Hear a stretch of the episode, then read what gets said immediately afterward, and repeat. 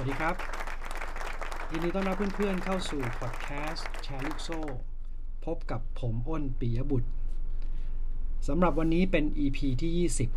20 เรื่องราวที่จะมาแชร์กันวันนี้นะครับ ก็เป็นเรื่องราวที่ยังอยู่ในหนังสือ The Hard Thing About Hard Things นะครับ หรือแปลเป็นไทยว่าเมื่อไม่มีเส้นทางที่ง่ายในการทำธุรกิจ หนังสือเล่มนี้เนี่ยมีข้อคิดดีๆ มากมายเลยที่ คนที่กำลังจะเป็น CEO หรือเป็น CEO อยู่แล้ว หรือคิดว่าวันหนึ่งเมื่อเราเริ่มธุรกิจแล้วเนี่ยเราจำเป็นที่จะต้องนั่งอยู่ในตำแหน่ง CEO เนี่ยน่าจะได้อ่านนะครับ ผมอ่านจบแล้วนะฮะเป็นข่าวดีนะครับ ตอนนี้เริ่มอ่านเล่มใหม่แล้ว เดี๋ยววันหลังจะมาแชร์ให้ฟัง แต่ว่าหนังสือเล่มนี้เนี่ยโดยเฉพาะช่วงหลังๆของหนังสือนะครับ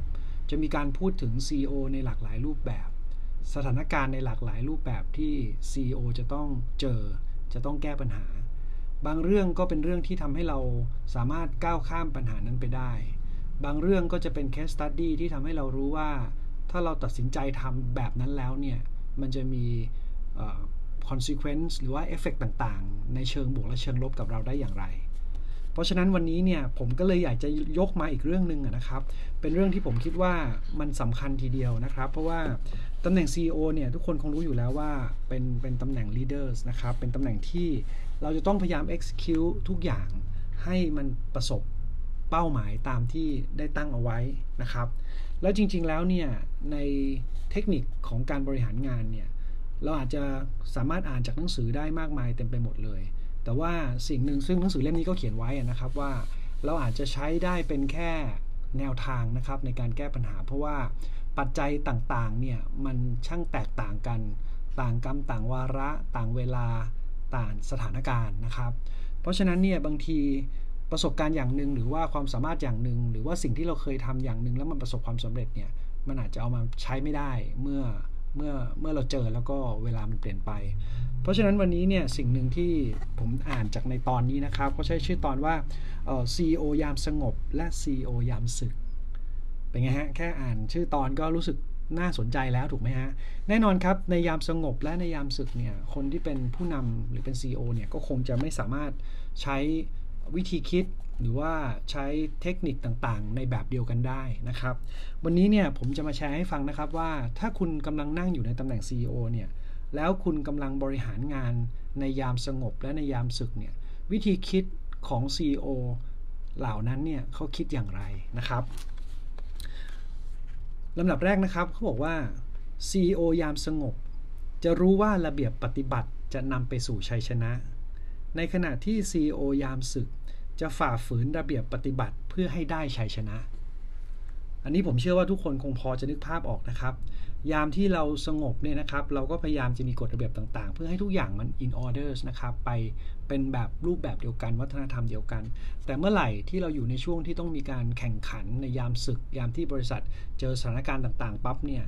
คงไม่ต้องสนใจระเบียบปฏิบัติมากนะครับ CEO ในยามนั้นเนี่ยต้องคิดอย่างเดียวว่าทำยังไงถึงจะได้ชัยชนะมาถูกไหมฮะถัดไปครับ CEO ยามสงบจะสนใจภาพรวม และมอบอำนาจให้ลูกน้องตัดสินใจเรื่องรายละเอียด ในขณะที่ CEO ยามศึก จะใส่ใจทุกรายละเอียดที่ขัดกับคำสั่งหลัก เห็นไหมครับ ถ้าเกิดเป็นยามสงบเนี่ยนะครับ เราก็คงจะสามารถดำเนินตามแผนการพัฒนาต่างๆ ที่เราตั้งไว้ได้ ให้ลูกน้องได้เรียนรู้พัฒนาขึ้นมาเป็น C level ในอนาคต แต่ในยามศึกเนี่ยมันทำไม่ได้นะครับ คนที่เป็น CEO จะต้องใส่ใจในทุกรายละเอียด โดยเฉพาะ อะไรก็ตามที่เราสั่งไปแล้ว แล้วมันไม่เป็นไปตามที่เราคิดเนี่ยเราต้องรีบกลับมาพิจารณามันให้เร็วที่สุดเลย CEO ยามสงบจะสร้างเครื่องจักรรับสมัครคนขนาดใหญ่ ที่ขยายตัวได้ ในขณะที่ CEO ยามทำศึกนั้นเนี่ยจะต้องสร้างฝ่ายทรัพยากรบุคคลที่สามารถปลดคนออกได้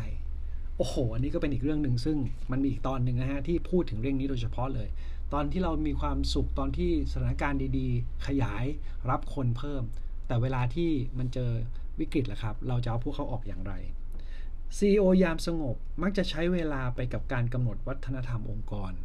แต่ในขณะที่ CEO ยามศึก จะปล่อยให้การทำศึกกำหนดวัฒนธรรมองค์กร โอ้โห อันนี้ก็โดนครับ วัฒนธรรมองค์กรเนี่ยเป็นสิ่งที่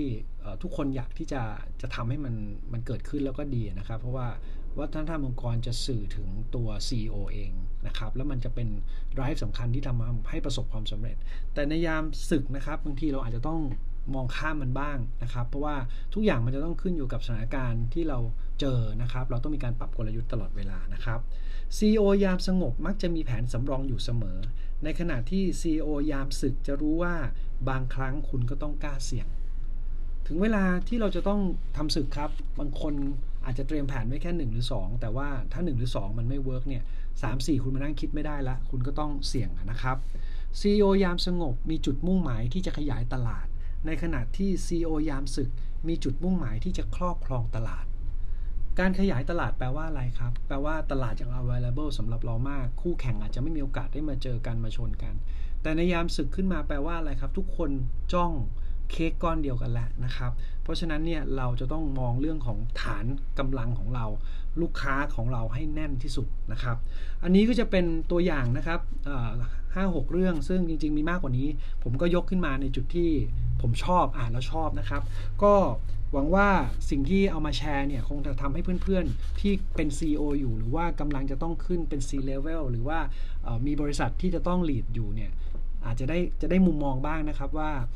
การที่เราเป็นผู้นำในยามสงบกับยามศึกเนี่ยเราต้องแอคไม่เหมือนกันเลยนะครับ ก็วันนี้เวลาหมดแล้วนะครับหวังว่าเพื่อนๆคงจะได้รับประโยชน์จากผมไม่มากก็น้อยนะครับ อย่าลืมนะครับหนังสือเล่มนี้ผมแนะนำเลยนะครับ แล้วก็เดี๋ยวไว้พบกันใหม่ EP หน้านะครับสำหรับวันนี้ สวัสดีครับ